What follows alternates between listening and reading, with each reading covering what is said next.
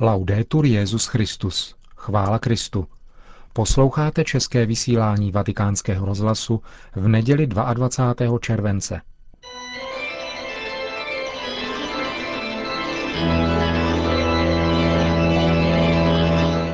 Církev a svět. Náš nedělní komentář. Připravil Milan Glázer.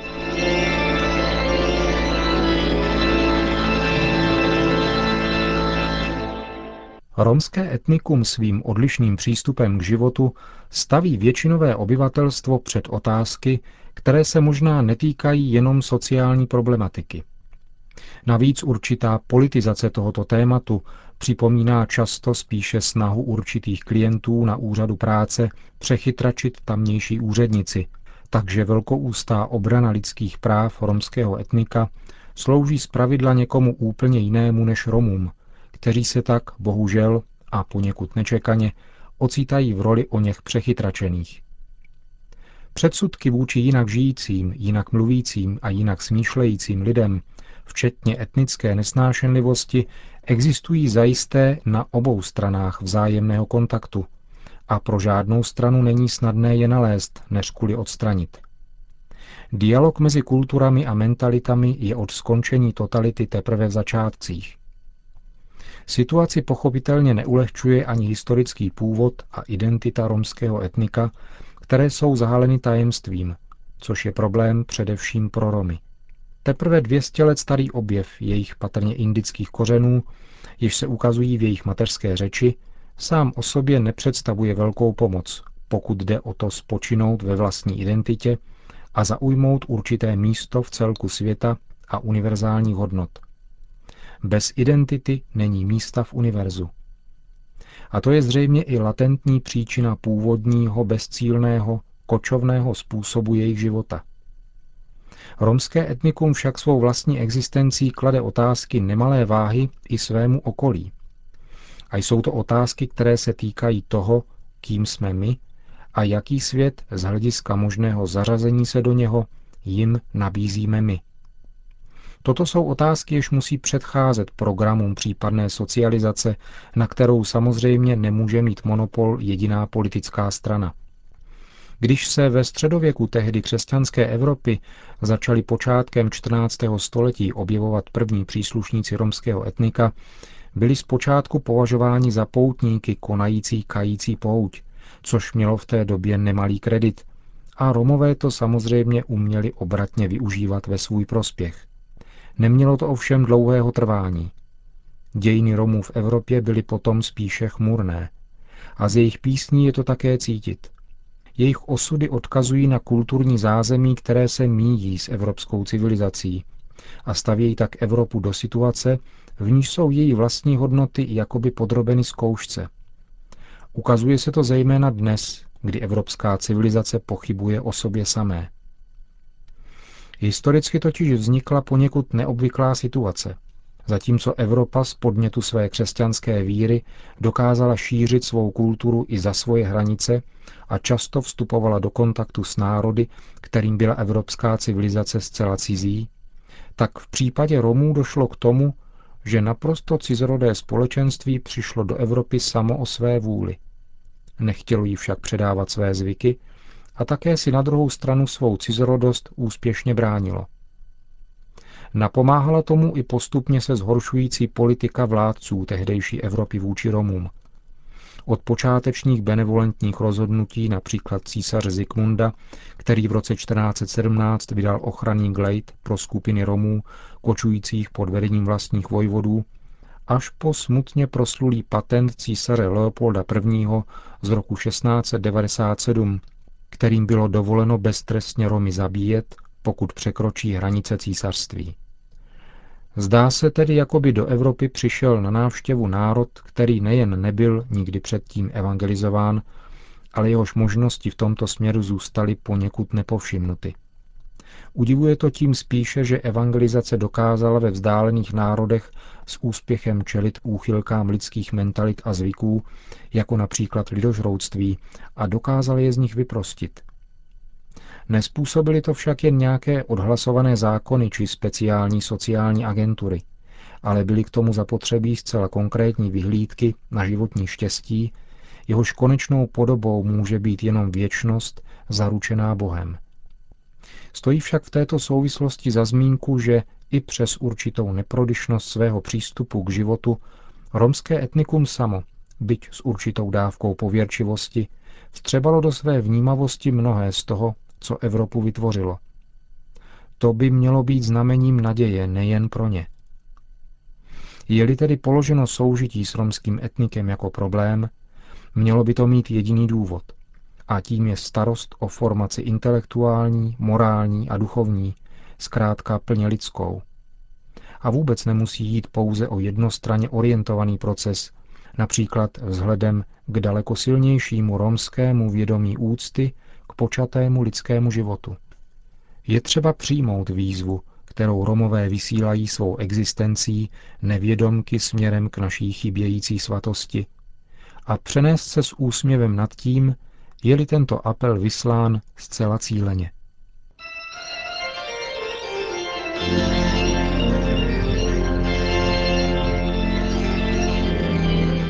Slyšeli jste náš nedělní komentář Církev a svět.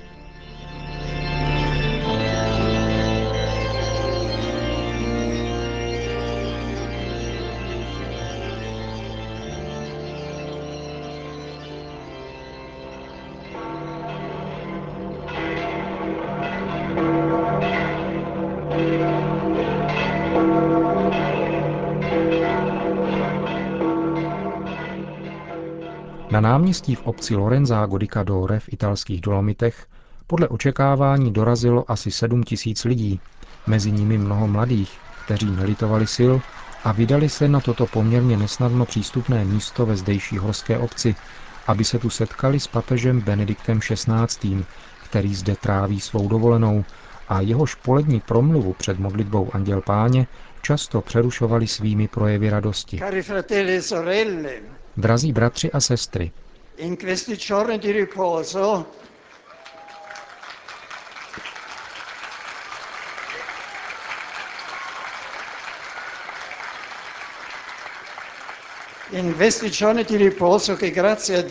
v těchto dnech odpočinku, které díky Bohu trávím tady v Kadore, cítím s ještě větší bolestí dopad zpráv, které ke mně přicházejí o krvavých střetnutích a násilných událostech, ke kterým dochází v mnoha částech světa.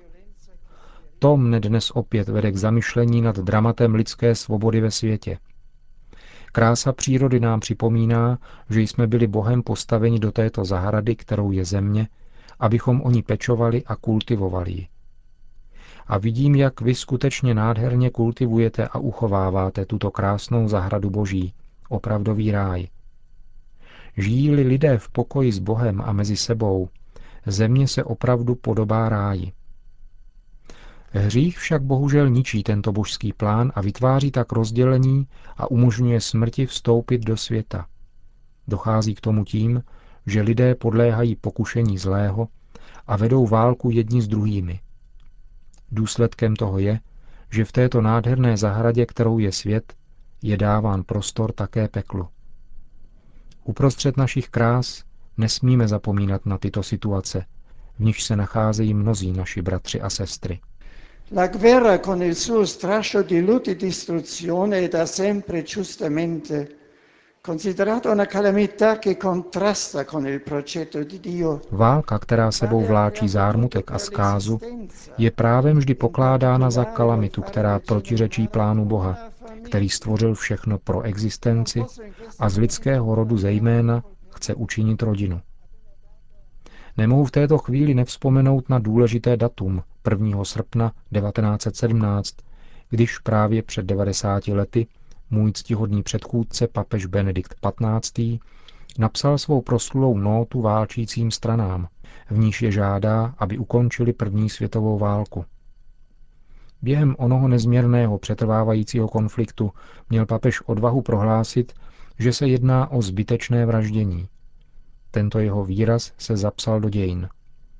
Zapsal se do konkrétní situace onoho léta roku 1917, zvláště v tomto kraji Veneto.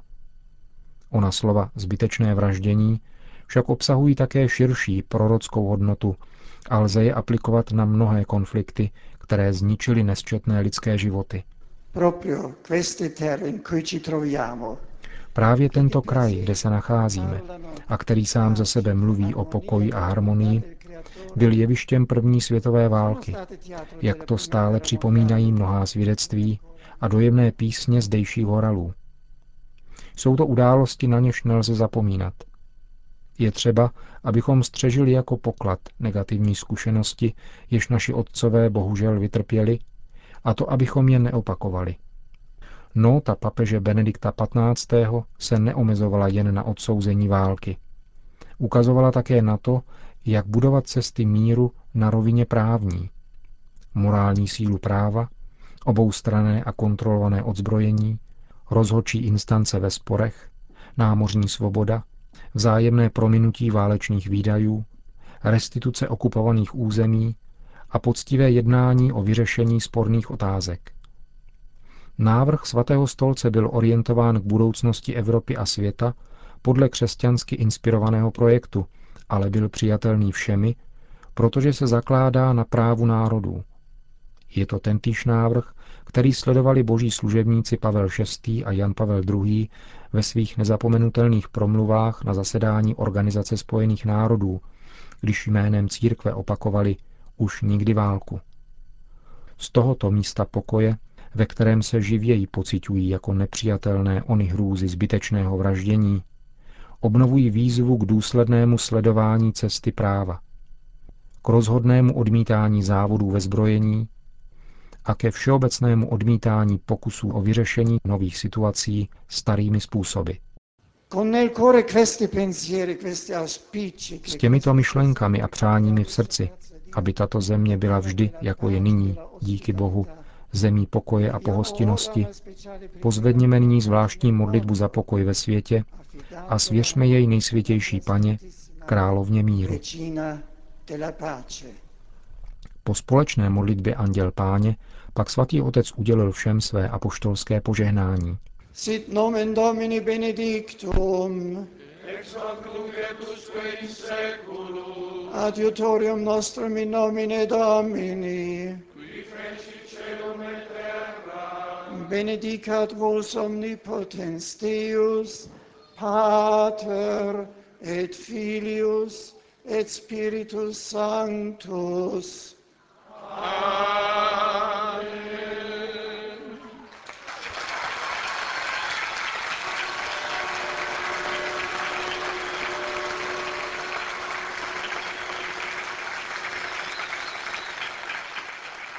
Po požehnání pak Benedikt XVI. ještě pozdravil přítomné.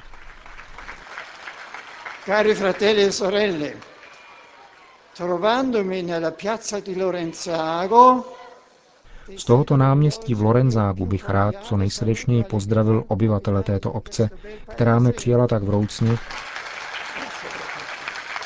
A znovu děkuji starostovi a obecní radě za projevenou pohostinnost. Dnešní čtení z Evangelia mluví o pohostinnosti a napadla mne přitom slova svatého Benedikta Přijměte hosta jako Krista. Vzhledem k tomu, jak jste mne přijali, se mi zdá, že jste všichni benediktíni.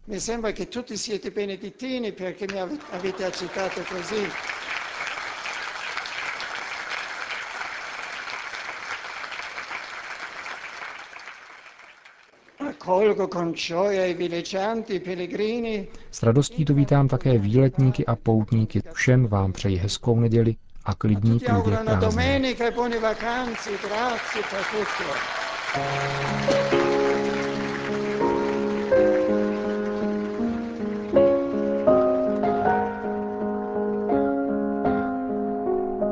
Končíme české vysílání vatikánského rozhlasu. Chvála Kristu, laudetur Jezus Christus.